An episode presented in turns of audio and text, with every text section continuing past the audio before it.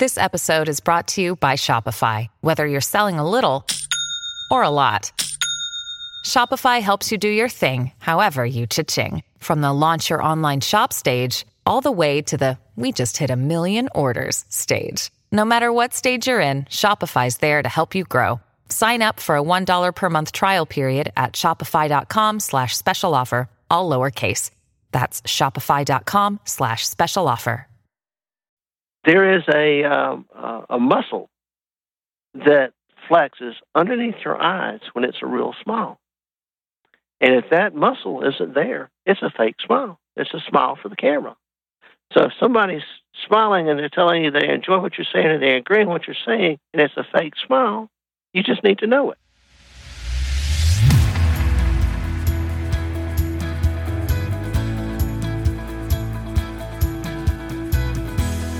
Welcome to Improv is No Joke podcast, where it is all about becoming a more effective communicator by embracing the principles of improvisation. Your host is Peter Margaritis, the man whose name is pronounced like a cocktail but spelled like an inflammation. Peter is the self proclaimed chief edutainment officer of his business, The Accidental Accountant. Peter's goal is to provide you with thought provoking interviews with business leaders so you can become an effective improviser, which will lead to building stronger relationships with clients, customers, colleagues, and even your family. So let's start the show. Welcome to episode 77, and today my guest is Colin Blaylock, who's a shareholder with the accounting firm of Jones & Kolb since 1986, located in Atlanta, Georgia. Colin's practice concentration is in tax controversy, entrepreneurial businesses, and individuals. His prior experience includes working with the examination division of the IRS. Colin's a member of the AICPA, the Georgia Society of Certified Public Accountants, and the Atlanta Alumni of Revenue Agents. Colin is a past president of the Georgia Society of CPAs and the past chair of the Gulf Coast Tax Exempt Governmental Entities IRS Advisory Council. He currently serves as a trustee of the Georgia Federal Tax Conference. He is very active in his community, serving on the board of directors of the Fowler YMCA and the finance committee at his church. Colin has developed a unique but effective talent of understanding the nonverbal messages that people are saying. That's right, he has developed the ability at reading body language and has delivered a number of conference presentations on this topic. That is the topic of our discussion, and let's get to the interview. Colin, first, thank you for taking time out of your schedule to spend some time with me talking about this talent that you have developed over time, uh, as in reading people's body language. So, first and foremost, thank you for, for being my guest today. My pleasure. It, it, it's fun, and it's something that I think uh, accountants especially, but all professionals need to know uh, what's going on with their body language and what they're telling people without saying a word. Yes, that those nonverbal clues say a lot. I remember when when I've known you for I don't know about what seven, eight, could be ten years, something like that. And I remember when I first met you, you were telling me about th- this talent that you were developing, and you spoke at conferences and stuff. And and I remember watching the TV show that was only on for a couple years called Lie to Me. And I started becoming fascinated by what you had developed, and and then watching the show was which was one of the writers or or the the person that counseled was an FBI individual who was an expert in body language and came up with these micro movements that really hint on what a person is actually saying versus the words coming out of their mouth. That that's right. It, the program was based on a book by Paul Ekman it was Lie to Me. Paul Ekman's book was Telling Lies. And it's probably the hardest book I've ever tried to read, but just about every book that's written on body language references him and his research and what he was doing. One of the things that people ask me is, how did you get started in this? Yeah, that was going to be one of my questions. okay. Well, let's let's go there first, okay. then we get into the body language part of it. It's about almost 14 years ago now, my wife was a school teacher and she was given a gift certificate. And uh, I was waiting on her to spend her gift certificate money, and I was up at the front of the bookstore looking at the bargain sale books, and I really didn't want to get a novel. I wanted something that I could just read, pick up, put down, and there was the a book there. It was called The Secret Language of Success: Getting What You Want by David Lewis. And I opened it up and I read a paragraph or two, and I said, "That's that's interesting." And I thumbed through the book a little bit more and thought, you know, this is it's different, and I decided to buy it. And I bought it for four dollars and ninety eight cents. And I went home and started reading it. And I went in the next day, and within about two minutes, I said, I saw that. That's in the book. And so I would limit myself to 20 pages a night. And I'd go home and read 20 pages of this book and come back in and see what I could see in my office. I did not tell anybody in my firm that I was reading this book. And about uh, a little over halfway through the book, I met a, a potential new client. And within about 30 seconds, I knew it was going to be a good meeting. And I was able to put him at ease, and I picked up that client. Two weeks later, I met with another client that was a, uh, the first client was a male client, very reserved. The second client was a uh, very successful female client. And I approached them differently based on this body language book that I was reading. Well, I have now uh, read, I think, 19 books on body language. Wow. And just about every book has something different in it. I'll, I'll give you a couple of them that I'll say them now, maybe we'll say them at the end and make sure people get an opportunity. The Secret Language of Success by David Lewis, you can still find on Amazon. It will cost you more to have it shipped to you than the book cost. I think it was a dollar twenty-seven the last time I looked at it. Hmm. Um, but it's still a good book. And accountants love that book because there's 31 rules, and accountants love rules. And if you go through those 31 rules, you'll be on your way to understanding body language.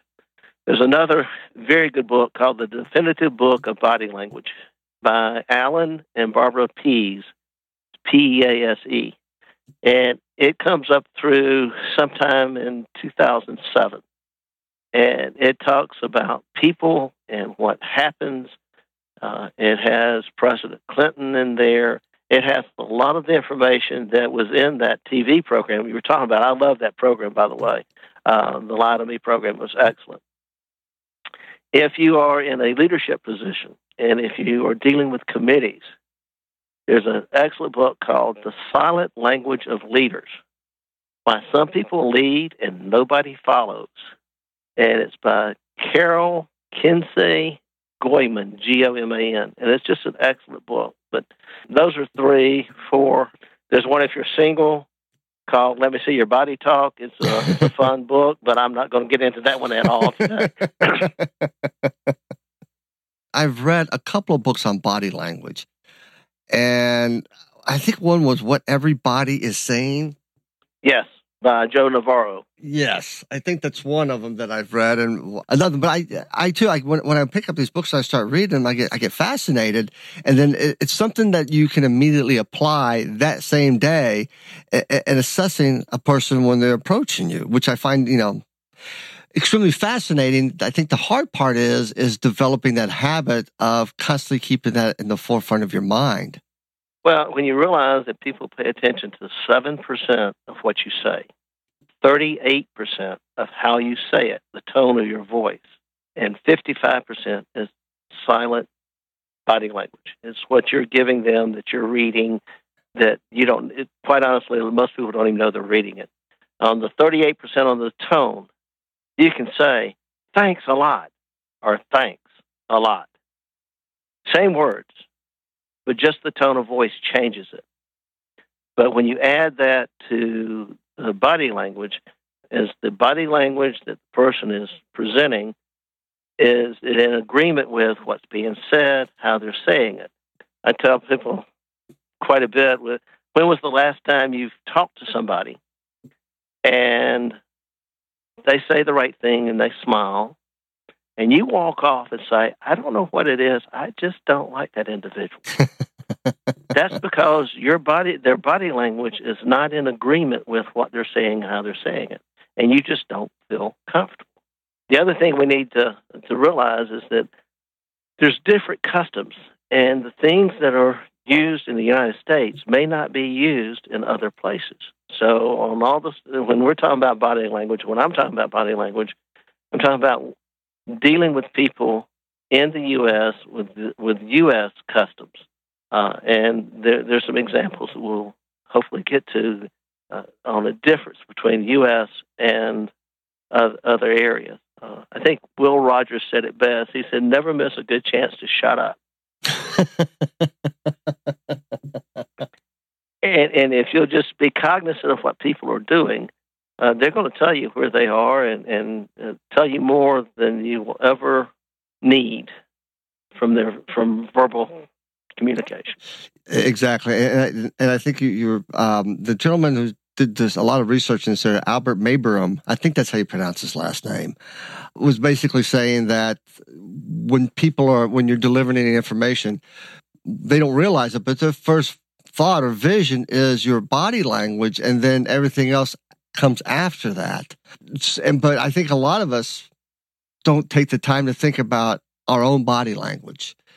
I, like I said, I've known you for a while, and we'll go down this path here. Uh, I spoke in Bermuda at the Georgia uh, Society CPAs annual convention, and you were in the audience that day. And I went up to you and I said, "Why don't you do me a favor? Why don't you critique me and, and give me some feedback after the fact?" You remember that? Yes, I do. Do you remember what you were thinking? Uh, not completely. I don't know. well, You're scaring me now. I, I, did. I, I do. I do remember the one thing that you did tell me, and, and, and I share. I share this with you. Told me that I come across very honest and, and, and truth. truth. truth plane. The truth yeah. plane. Yeah. And, and and what's that? What's the truth plane? Yeah, and that that that was one of the things I. Uh, well, two things that I, that I do remember. The truth plane is an area around your heart. When people are honest and they are passionate about something, they will be they will have their hands out in front of the heart and explaining to people and saying, "Here I am. I'm telling you the truth. Here it is." As they get excited and as they show more excitement about a topic, their hands will raise up over their head. Now, if you do that the whole time, you're not going to get people to listen to you. But when you would get to a point that you really wanted people to understand, your hands would go up over your head. When you're sitting there telling them, this is the truth, this is something you need to talk about, your hands were in, in agreement with what you were saying. You also could tell by the, the, the way that you looked at people. You made contact. It was not contact of, are you watching me? It's, did you understand? Because you're looking for feedback from them. And I saw both, I, I saw all three of those things uh, with you in your presentation. Well, I, I, I, I appreciate that, um, and, and, thank you for. Was there well before I ask that question? I, I didn't realize that I did. I didn't realize that I knew I had, I, I just thought because I was Greek and Mediterranean that I had some like big hand gestures. And I've, I've always been told that I had some big hand gestures. Um, but I've never, I don't remember my hands. I have to pay attention next time when I present when my hands go a little bit higher over, over my chest and, and, and over my head. That, that was interesting. So, so was there anything that you saw that you went, um, you need to improve on that? Uh, we can do that offline. I gave you an opportunity to, to have some. I know, I know. I'm not going to shoot the messenger. I mean, you know, really. so you, you started down this path, and, and like you said, you've developed the, the, this this talent, this love for it. And I, and I, know I know you speak at conferences and stuff. You, have already kind of shared what uh, benefits has come to you from being able to do this. And I assume that you're much more cognizant when you're presenting on how your body language is coming across, as well as you're reading that audiences, because you're looking for feedback from them. And, and, all this is being processed in the back of your mind, and it's almost kind of like second nature to you, correct? Well, yeah. That, well, it, actually, it's there all the time, Peter. I mean, you you do it. You just don't know you're doing it. And all I'm all I'm trying to do when I'm talking with people is give them the opportunity to say, hey, this is the way I'm coming across. This is the way I can get my point across. This is the way I can get people to understand what I'm doing. Uh, you were talking about the presentations. I had a, I was invited to speak at Georgia Southern University. They had uh, the 50th anniversary of accounting, and I was the first guest lecturer, and I did the body language presentation. The thing I did not know is that one of the forensic professors, Mm-hmm. uh, one of the teachers, one of the professors that taught forensics, had given his class an assignment. They had to evaluate me. What was I doing right? What was I doing wrong? What made me uh, believable? Not believable? What did they, you know, what did they think about it? He sent me 43 evaluations of my presentation. I have never had 43 evaluations of my presentation. Uh, and, and it was quite interesting. And his comment was, Colin, if there's somebody that did a really nice job, let me know and I'll give them extra credit. And if there's somebody that really missed it, let me know because I want to find out what the deal is. Mm-hmm. And there were a couple of people that did just a, a, a an amazing job talking uh, uh, about the way I was talking and the way that I did the presentation. One young lady said, I noticed that he was very relaxed because he was standing around talking with people and he had his hand in his pocket. And, you know, I thought, you know, that's pretty nice observation. I said, but what would have been even better if she had noticed that the other five people I was talking with also had their hand in their pocket. And I was mirroring them to be accepted by the group, which is one of the things that you will learn when you go through the body language. But she did pick it up that I was relaxed, and I was, but I was relaxed because I was mirroring the people being accepted by the group. Interesting.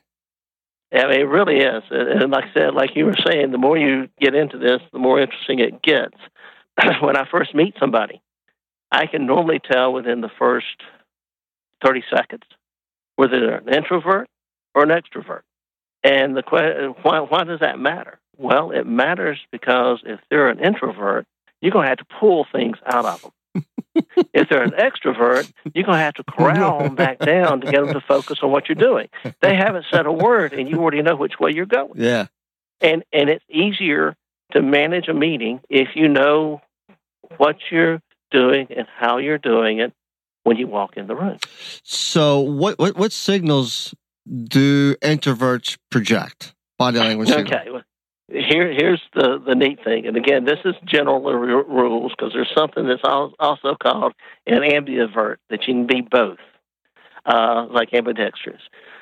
Uh, I tell people to hold their hands straight out in front of them, palms up, and you look straight ahead, and then look down to the left and look down to the right at your hands without moving your head. Just cut your eyes.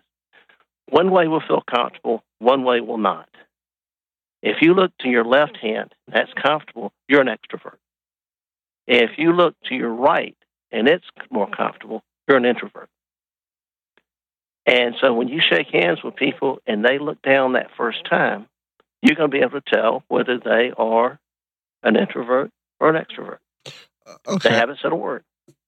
Okay. So I shake hands with my right hand, but I wh- who, what am I No, no, looking? just- no, just uh, hold your hands straight out in front of you, palms up. right. When you're looking straight ahead and you look to the left, you look to the right, Right. one way will feel comfortable. Yeah, the left. One way is not as comfortable. to me, it's the left. And if, all right, the left is an extrovert. You're an extrovert, Mm-hmm. which I already knew that, but you're an extrovert. But and the the reason I'm saying that you're an ambivert, I have some people that are very shy on a social level, but you put them in a business situation and they can be an extrovert. So it depends on what where they are, what they're doing, and what's going on, whether they are an introvert or an extrovert. I was telling you about the the guy that I was uh, that I met, a potential client. Uh, well, that brings up another thing, and, and I don't know if your audience knows that you're a flasher or not. Um, I beg do your they pardon. know you're a flasher? I beg your Yeah. pardon. Can, can can you get help, Pete? I mean, uh, you know, you are a flasher. Can you get help? Apparently, I, Uh, I need to. Yeah, you you you may need to. um, so, t- I, uh, how am I? um, How am I a flasher? I, I- I'm talking about an eyebrow flash. and when it's a friendly call, when you walk up to somebody and you say hi, you flash your eyebrows. And if it's a friendly call on their part, they will flash back. If you're mad, you don't flash. If you're uncomfortable, you don't flash. So that potential new client that I was talking to you about, and I said I knew almost immediately it's going to be a good meeting, he flashed. He flashed, I flashed. It's a good meeting. When you flash your eyebrows, does that mean you're raising them? Yeah, you raise Okay. your eyebrows. up. Okay. So So your, the top of your head, uh, your your forehead furrows. okay. So that's a flash. You flash. Am a- now, here's the thing: you got to flash at the right time. It, you need to flash within six to ten feet. If you do it eh, as you approach somebody, if you do it too soon, they miss it, and they don't know it's a friendly call. Hmm. If you do it too late, when you're standing right in front of them and you flash, they say, "Wait a minute, did I spill something on my shirt?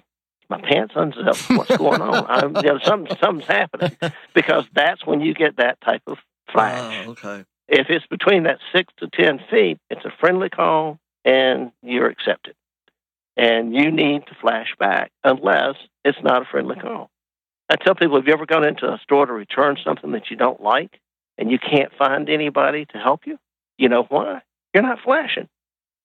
They go to the back and check on inventory. They can let somebody else handle you. Real. So if you want help, you flash first. Then they come out, start talking to you, and then you return your, your merchandise and you're okay. Oh my God. That's hi. My name is Pete, and I'm a flasher. Yeah, exactly. Wow. My mama doesn't know I'm a flasher, but I am. but I am. Oh my! I that's I am going to keep that on the. I'm going to uh, be very cognizant of that. Oh, it happens all the time. It happens all the time. I I went in front of a group, and you know the people were really, really, really nice. It was the high energy meeting, and I walked in and I said, I was told this place was full of flashers. and I wasn't sure I wanted to come in. And everybody there started looking around. but it's the eyebrow flash. So, Oh, you know, again, it's just something you need to be aware of. Oh, that is that's that, that's great. I, I am. I remember. I don't know if, if if it was you or I read it in a book or somebody told me. They said if you're at a, a social event and you're you're talking to somebody across from you, just glance all briefly at their feet because the feet will tell you if they're engaged or not. Yep. If their feet are pointing directly to you, that means they're engaged. If their feet are pointing either to the left or to the right, you got to cut them loose because they want to run. They've got Yeah, somewhere they're, to be. they're about to run. yeah, Yeah, absolutely. No, I, that that is. Uh, if you're joining a group, you can tell whether you are invited into that group. Let's say there's two people talking. You walk up to them. If they rotate the, the torso of their body and they say, "Hi, how are you?" Da da da da da. They're making small talk. You're not part of this conversation. On the other hand, if they want you to be part of it, they will step towards you and open up, and you will have a triangle. Hmm. And it's not saying that they don't like you, they don't love you. You're just not part of that conversation. So you need to go and come back later or find somebody else that likes you. I, I have people walk by my office and they will say, Hey, Colin, we need to talk about such and such. I look at their feet. If their feet's going on down the hall, they're just telling me we need to talk about something, but they don't want to do it right now. If they're standing in my doorway with their feet facing me, they're saying, Hey, we need to talk about this now and, and people don't realize they're doing it. No, they don't.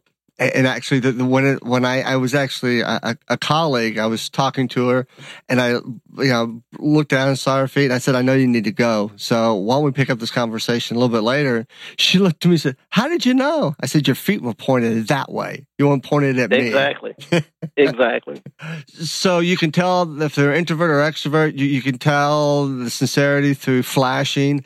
Uh, and when you go to the department stores or whatever, and you want to return something, make sure that you're flashing six to ten feet in front of somebody, so they will wait on you versus the other. So I got one for you. I, I assume that you've been in a number of with with a client in the IRS agent. Oh yeah. I, I what do you, I imagine you're sitting there assessing the agent a vast majority of the time trying to trying to get some clues or something on, on what they're about to ask or what their thoughts are or anything that you can describe in that manner? Well, yeah. The, the, well, the whole thing is: are they buying what you're selling? Yeah.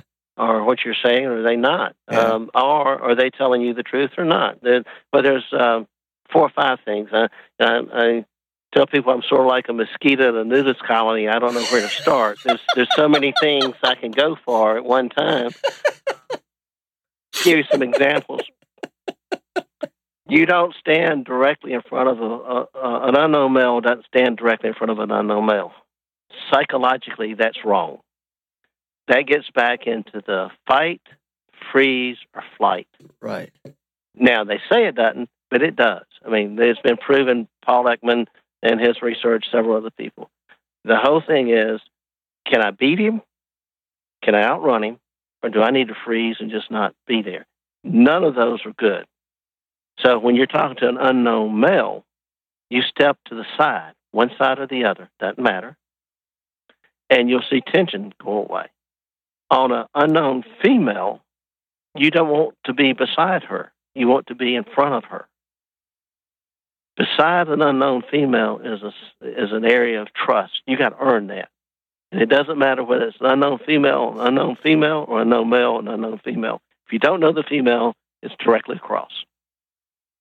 So if you want to remove some of the uh, tension, if I have a revenue agent, if it's a female revenue agent, I sit across the table from her. Mm-hmm. If it's a male revenue agent, I sit beside him.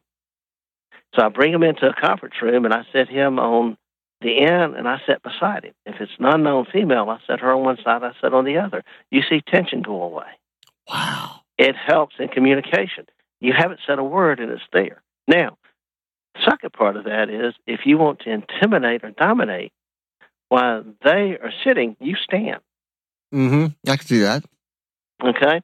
Uh, what happens if you're in your desk and you're working at your desk or sitting at, a, at an office table, wherever, conference room table, and somebody that's unknown walks in? What's the first thing you do? You You, to- stand up, Yeah. and then you ask them to sit. Right.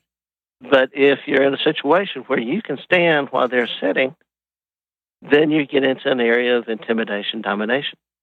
Part of it goes through if you are um, if you're telling the truth. Uh, Paul Ekman had is quoted quite well in, the, in this, and several other people also went on their research. There's not one thing that says, "Aha, you're doing that, so you're not, so you're lying." What you have to do is benchmark it. And when I say benchmark it, how do they act normally? Is there a change when you get into a specific area? Mm-hmm. One of the things they will talk about is that if you ask somebody a question and they look up and to their left, they're doing memory. They're trying to recall what, what you're asking them. If they are making it up, they will look up and to the right, and it's imagination. I've heard that. I've heard that one before. Yep. Yeah. And uh, uh, I did this presentation at Georgia State University to their accounting uh, class. One year, and my daughter, uh, who was working at Georgia State in science at the time, she and her fiance came to the class. And so I walked up to another young lady that was in the class and I said, It's like when your dad says, Where were you until 2.30 in the morning last night? And then they watch your eyes. And I Mm. went through uh, to the left. Never looked back at my daughter. I finished my presentation. I'm on the way home and had been in my car five minutes. And my phone rings, and it's my wife. She said, "I just heard from your daughter." And I said, "Really? How's she doing?" said, "Great." Said the first thing out of her mouth is, "Mom, has Dad been reading my body language for the last eight years?" And my wife said, "Yes." She said, "Damn it! I should have read the book. You tell me to read the book." So there, there's there's a lesson there. But again, it, you have to you have to benchmark people. Um, another thing that I did not know, and I found out why I'm a terrible poker player. when you lie, your eyes dilate. You can't help it. Wait, wait, wait. When you when you when you lie, your eyes. when you bluff, when you bluff, when you or, bluff. yeah, or, or lie, you, your eyes dilate. yeah, your pupils get bigger.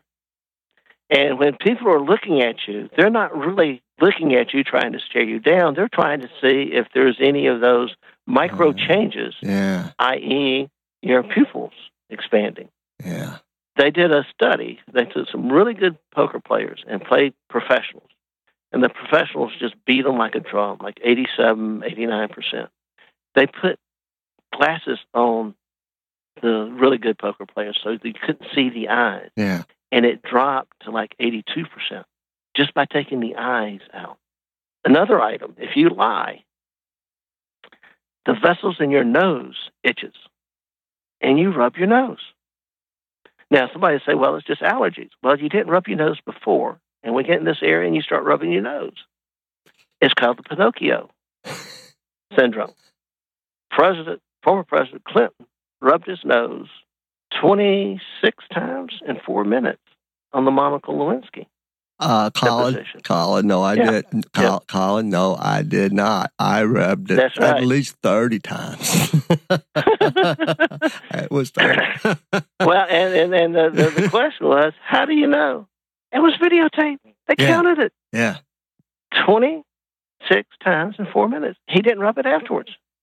Now, I mean, that's in the book with Barbara and Alan Pease wrote on the definitive book on body language. But I mean, that's just interesting, interesting stuff. And it's not what they say; it's what it's how they act. The other thing that they talk about is that if somebody's telling a, a fabrication, they will not touch things. They will not physically touch things. If people believe in what they're saying, they'll touch things. The best example was the New York senator that was trying to get the firemen covered after 9 11. He was in Congress and he was talking to them about it was the right thing to do. And he started beating on the desk, saying, It's the right thing to do. We need to do it and we need to do it now. And he was banging that desk. He believed in what he was saying. Just an example. wow. Uh, so, what about handshakes? I, I've heard this when you when you shake someone's hand, if you come in high on top, then you're going to want to dominate that conversation. If you're shaking your your hands, your palms are up, that means you're being subservient per se. Right. There, there are seven different handshakes. Okay. and every one of them means something different. The uh, hand on top is the dominant, and it's not saying I'm going to dominate the conversation. It's saying I'm dominating you. Yeah. I am the bigger man. Right. I am the man that's in charge. You're not. And everybody knows people that do that. Yes. And I don't remember which of the 19 books. I'll have to go back and look Hmm. if any of your listeners are interested. There is a book that talks about how you counteract that. And there's one not so nice way and one nice way. the not so nice way is when they come in on top, you come on, on top of them and you grab them above their wrist. You're saying, You're not dominating this, I am. Ah. That's not the way to win friends and influence people. Right. Uh, that that's just not the way to do it. The way to do it is, and I know people don't admit to watching Dancing with the Stars, but this is a Dancing with the Stars move. It's something you have to practice. But you take the hand, you go submissive, which you're correct on the Mhm. underneath. Let him do the dominant. But as you take the hand, you step in between his two feet, and with your left foot and with your right foot, you step to the right of him, to your right. And when you end up, you're going to be even in a even business handshake, and he doesn't know why, but you're not. He's not dominating anymore. Hmm. Now, it's something you have to practice. Yeah. One of my managers went with me on one of our presentations to one of the schools. She said, "Let me do the handshakes. Let me do the handshakes." I said, "Okay." So we got to this one on dominant, how to counteract it. She stepped with her right foot, and then she was hooked. There was no place for her to go. I said, "Now what do you do?" Well, she just tucked under his arm and did a dance move and said, "Well, maybe we'll dance." And I said, "Well, you know, that may do it, but I doubt it. But if you practice it, you can do that." Okay. But uh, the submissive one, you know, that sounds bad, but it's really not. I use the submissive quite a bit. I have people that come in and they're getting beat up by the IRS. They don't want me to dominate the situation. Right. We're not into this together. They're the one that's getting beat up on. I'm there to serve them. So I give them a submissive handshake saying, hey, this is a friendly call. I'm on your side. I have a banker friend. He's a former banker now. He's a consultant, but he was a banker, and he always does the submissive handshake. And I finally got to the point when he comes up and he holds out his hand, I just look at it. then he'll turn it up straight, and we'll do a business shake, and we go from there. And he says, It's just a bad habit I've gotten into. And I said, No, it's a good habit. You just need to know when to use it. The thumb to thumb, straight ahead handshake is the is the business handshake. Right. The question that I have on that is how hard do you squeeze and how many times do you go up and down with a with a handshake? Okay. And I've had some women that have almost taken me to my knees, saying, "I, by gosh, he's going to know that I'm in this for business." Yeah. And I know that, Yeah. but I mean, you know, here's my rule of thumb: return the pressure. Mm. So if it's medium, you do medium. If it's firm, you do firm. If it's light, do light. The reason I'm saying that, I have a real good friend of mine that's an attorney. He has arthritis in his hands. He hates to shake hands with people. And if he gets somebody that gives him a, a vice grip, he doesn't hear anything anybody says for the next three to five minutes because he's got tears in his eyes and his hands hurting. Right. So you return the handshake. You go up and down about three times and you should be done. You get out. But what if you get the person who likes to go up and down five, six times? Well, then you you know again you relax your hand and they know that they're they got a handle pump handle there. They're not a uh, it's not part of the deal. The scariest one that you get is um, and this is the limp wrist, Uh, and, and it's what I call I, I thoroughly enjoy showing this in in presentations, but uh, I call it the dead fish. yes. What do you do with a dead fish? Ugh. Because people would really just like to rub the stuff off their on their shirt sleeve and Yeah. go away, but Right. you can't do that. And my my recommendation is if you get a dead fish, got to live with it. If you if you're fast enough, you can say, "I'm sorry, let me I missed that." Grab their hand with the other hand, your left hand, put it in the right place, Mhm. shake, and get out. If you can't do that, if it you know if it surprises you or you're not able to do it, realize you're going to get a dead fish at the end and be ready for it and go ahead and react it. And if enough people do it, maybe that individual will start saying, hey, maybe there's a better way to do this. Right. But that's another handshake. A couple of other handshakes, real quickly. If it's somebody that you know, you will double touch them. You'll shake their hand and you'll either Mm-hmm. pop them on the elbow or on the forearm. Yeah. Just how you do it, hadn't seen you for a while. You don't do that on the first introductory meeting. Right. They don't know you. You're not a friend. Right. If you really know somebody, you will shake their hands and pop the shoulder. That's when ladies hug. Okay. You don't do those on the first meeting. It sets the wrong tone, the wrong wrong direction for the meeting. Right. It's just something that you need to need to be aware of. But you can help establish the meeting. Is it going to be combative? Is, is, is, are, you, are you into this together? Are you there to serve? Are you there to dominate? What do you do? And it all it starts with the handshake. Right after you've seen been flashed and see which way they break their eyes. Now, one other thing that you, if you want to throw somebody off, uh, and this this is sort of fun to do, and some people do it not on purpose, and some people do it on purpose. It doesn't matter whether you're talking or they are talking. In the middle of one of the sentences, cut your eyes to the left or to the right horizontally. Okay. If you if you cut your eyes to the left or to the right, it will take them out of their thought process. It will take them out of the conversation. They'll say, "What's wrong? What's gaining on me?" Mhm. And they will turn and look to see what's coming. And all you did was cut your eyes, Huh. and it completely throws them off balance. Wow. That one I never knew about. So if you just cut. Well, try try it. Try it tonight, tomorrow. Doesn't matter. Just Yeah. whatever is, and it doesn't matter who's talking. All you got to do is cut your eyes. I do. Uh, I, I did a PowerPoint for my presentation, and I had uh, one of my administrative uh, people working with me.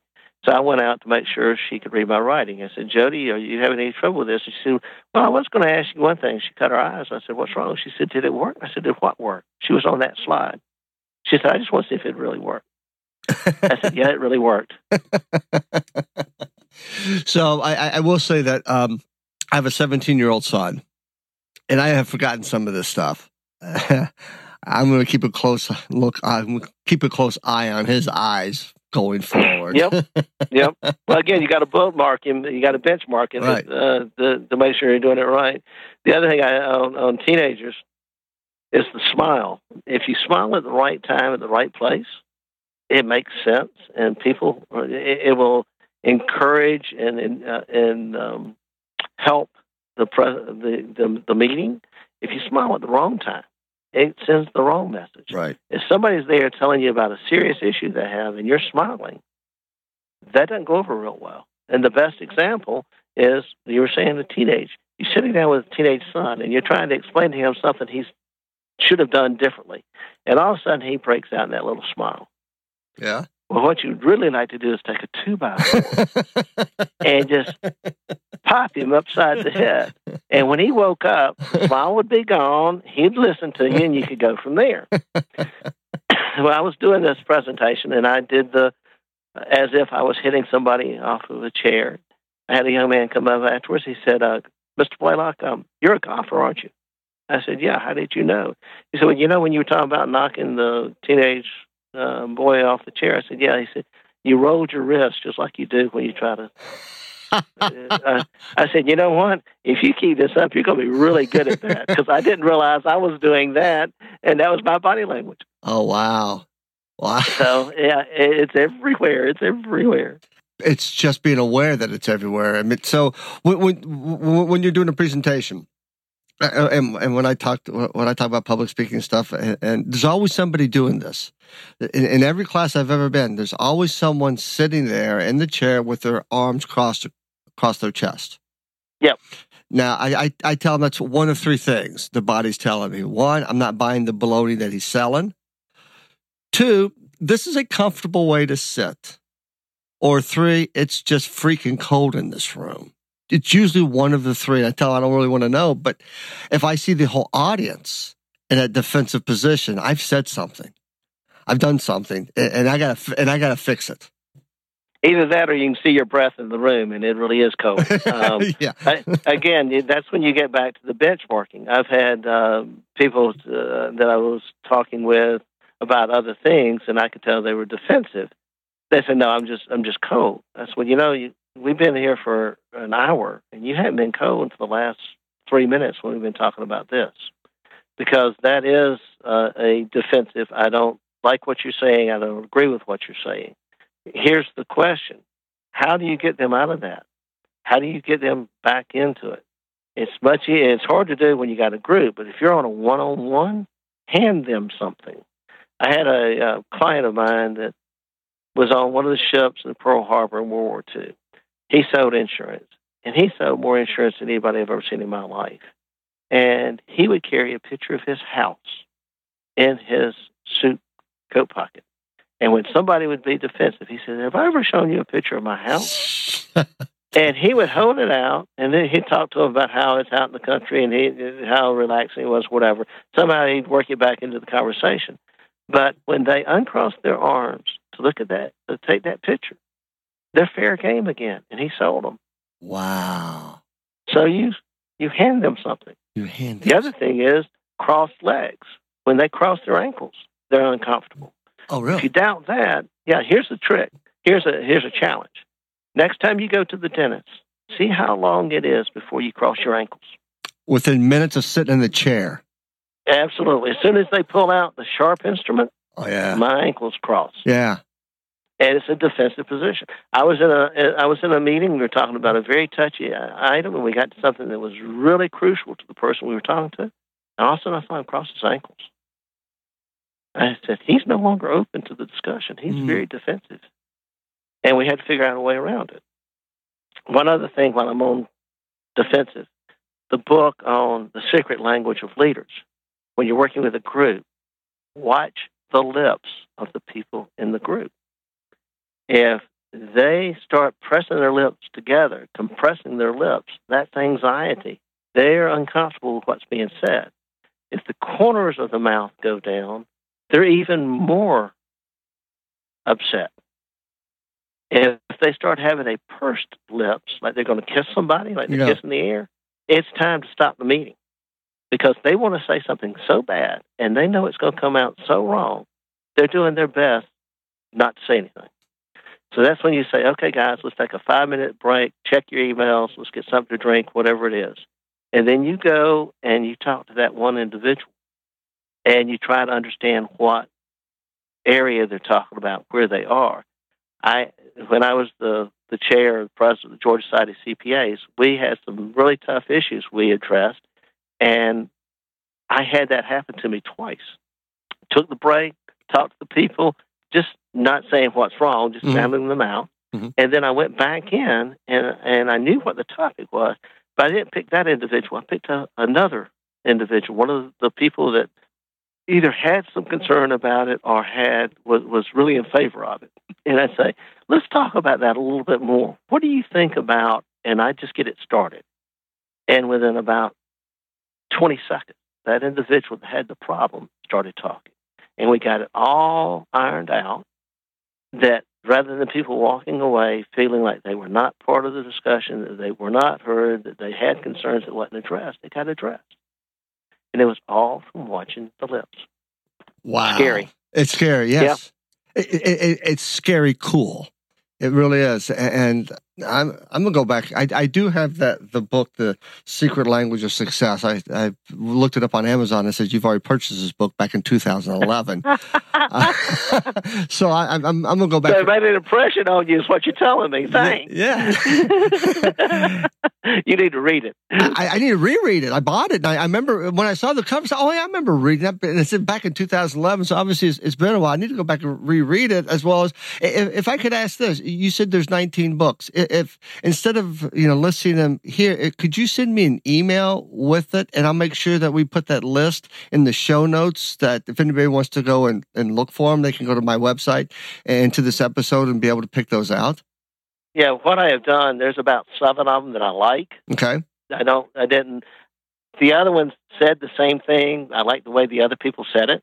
Okay. But you know those four or five that I was talking about uh, immediately uh, or earlier. What I can do is I've got those five or six with a little synopsis of this is what this book's about. Oh, okay. And you know, if this if this interests you, you may want to look at this. Uh, the the neat thing about that uh, the secret language of success is the 31 rules because they basically cover everything we've been talking about. And I give people a, a cheat sheet. I can send you that too. That would be great. And if you print it on front and back, it'll go on one page. And I tell people Read that every day before you go to work for 30 days or school or wherever you go. For the next 30 days, when you get up, read that and see how many of those you see. And it will absolutely blow you away. Well, I'm going to take you up on that because I am going to do that. I, I obviously I'm, I'm, fascinated by by this discussion. I'm fascinated about, about body language and, and what we were saying non-verbally, and, and, that's the that's what people pick up on. And, and the ability to do what you have done is to understand that and turn that into a tool in dealing with dealing with people, dealing with audiences, dealing with situations, having to come out and work for for, for the benefit uh, uh, of you, your organization, and, and what you do. I, I just find it extremely. I, am I'm, I'm like I'm I'm overwhelmed. Well, thank you. I you know I have uh, I've thoroughly enjoyed it, and I think I've really helped people with it. I want to uh, say one more. I don't know how much more time we have, but the thing I was talking about earlier with my hand in my pocket and mirroring people. Right, right. Uh, I, I call it copying people for fun and profit. One, it's fun. Two, it's profitable. And the fun, I love it when the holidays come and somebody has an open house. I will go stand at wherever the food table is and I'll lean on the table and nibble on something. And within about four or five minutes, I'll have two or three other people leaning on the table talking to me and I'll turn and walk off. And say, I can't believe it works like that, but it works like that. If you're talking to a small group, guys, take either hand and put it in your pocket. And within about a minute or less, somebody else is going to have their hand in the pocket. And then somebody else have their hand in the pocket. And you'll have two or three people with their hands in the pocket. Ladies normally either stand with their arms crossed because it's comfortable for them, and they'll either put the right foot forward or the left foot forward. Whichever foot you put forward, the other people will put forward. Now, that's the fun part for profit. You go into a meeting and an individual sitting there, he leans forward to say something. You lean forward to hear it. He leans back, you lean back. He puts one hand on the table. You put one hand on the table. When they leave the meeting, they say, "You know, I don't know what it is, but but Colin really did understand what I was doing." Well, now I was copying you so you would accept me, but there's there's more to it than that. If you think it's important enough that you're going to lean in and tell me something, I'm going to lean in to make sure I hear it. Mm-hmm. Does that make sense? Yeah. Now, if I'm leaning in and you lean back, and I still stay there leaning in, that's going to make the guy, the person, uncomfortable. Because why are you leaning in? So if he's relaxing, you relax. It makes common sense. People do it; they don't understand it. But if you do it for business, it helps the communication.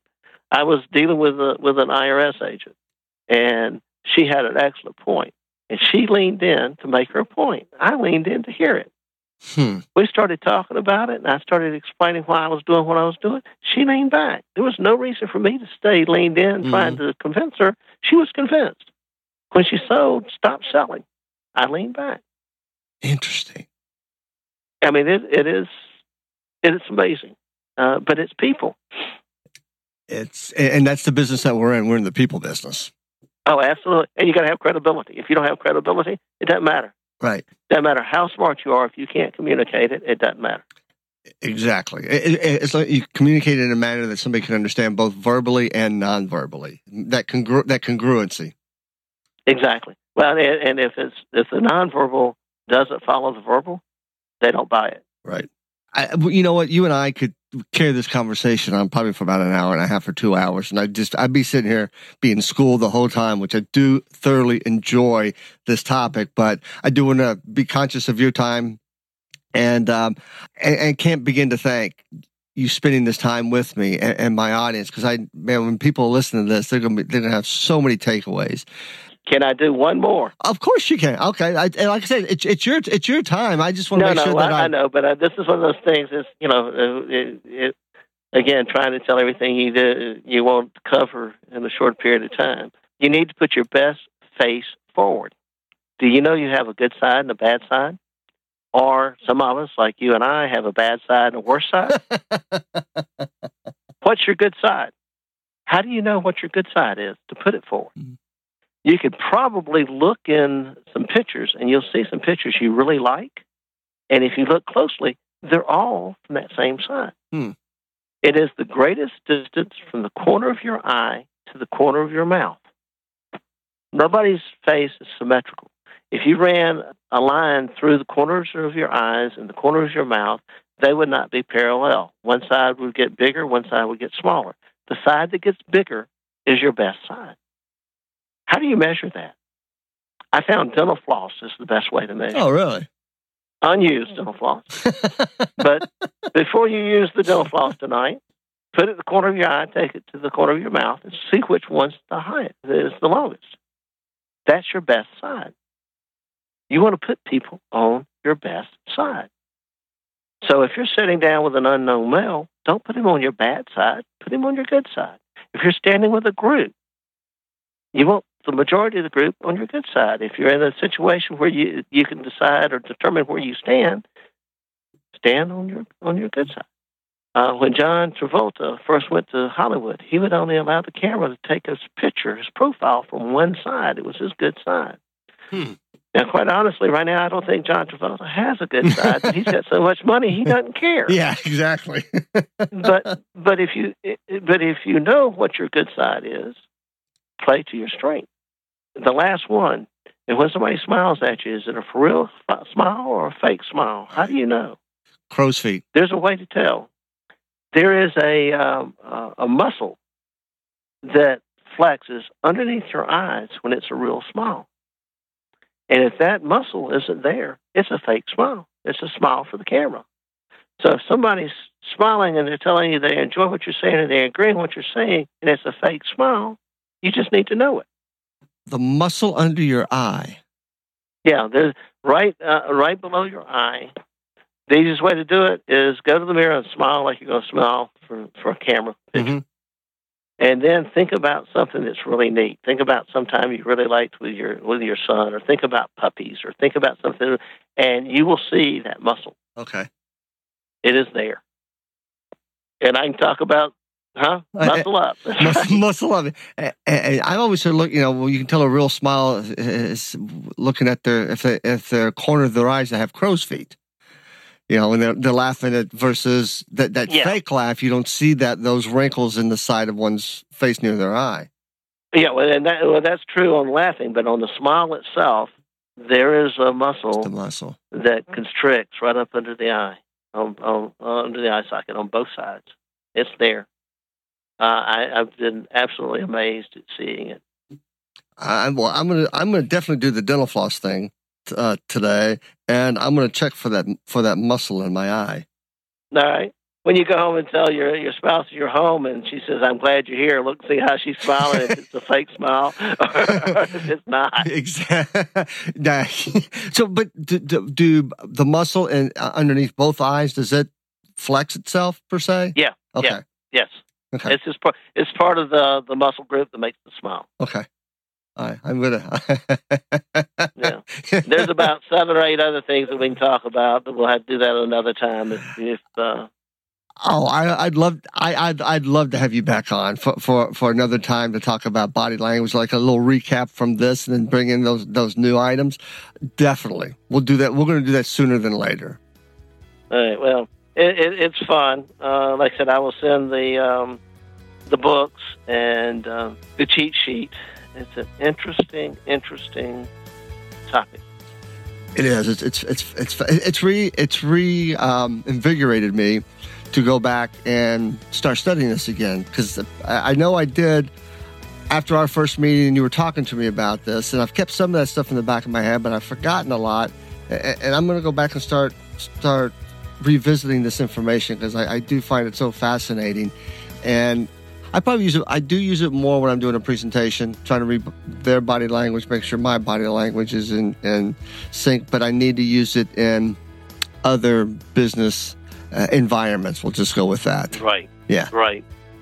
Right. It, it, it's fun and profitable. Yeah, fun, fun and profitable. We could call Colin, thank you so very much. I, I, I appreciate your time. I appreciate your knowledge, and I'll send you some dates. Maybe we can get uh, record something uh, before the holidays and get it out first part of next year. All right. That sounds wonderful. I would like to thank Colin again for sharing his knowledge about the importance of understanding one's body language and giving us those wonderful tips and techniques to work on and think about as we need to all better develop our ability to read those nonverbal signals. Before I close, I'd like to talk about the first five episodes of this podcast that are qualified for CPE self study credit under the NASBA category of personal development.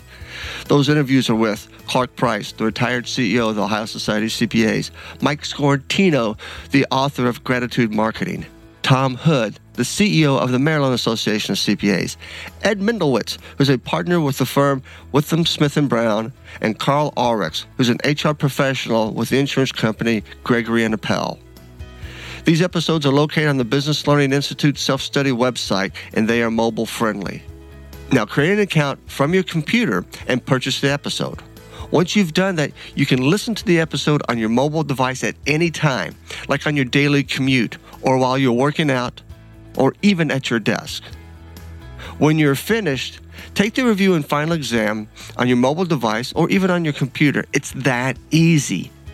While all selected Improv is No Jokes podcasts are available on my website, only those purchased through the Business Learning Institute self study website are eligible for CPE self study credit. You can get the detailed instructions by visiting my website at petermargaritis.com and clicking on the graphic Listen, Learn, and Earn Improv is No Joke podcast on the homepage. I hope you enjoy this exciting and flexible way of receiving CPE credit. And please take a moment to subscribe to this podcast on iTunes, Stitcher, and Google Play so you don't miss an episode. Also, I would like to request that you leave a review of this podcast on iTunes. It helps increase the visibility of this podcast to the iTunes audience. November is National Diabetes Month, and I'll be donating 20% of all paperback and audiobook sales from my website to the Juvenile Diabetes Research Foundation. You can purchase a personalized signed copy of my book, Improv is No Joke, using improvisation to create positive results in leadership and life for $14.99. And the shipping is free by going to petermargaritis.com and clicking the Available Now icon. In addition, you can download Improv is No Joke audiobook for $14.99 so you can listen on the go. I'm in the process of writing my next book with the working title of Financial Storytelling, and I'm previewing the content on my social media. Connect with me on Facebook by searching The Accidental Accountant.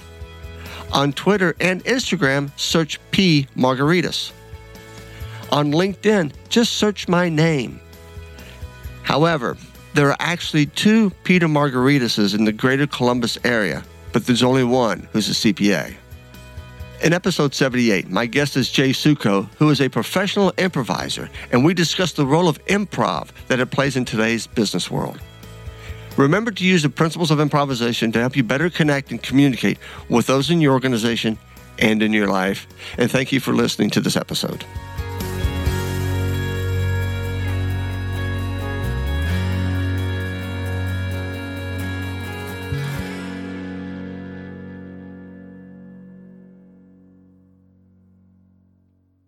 This podcast is a part of the C Suite Radio Network. For more top business podcasts, visit c-suiteradio.com.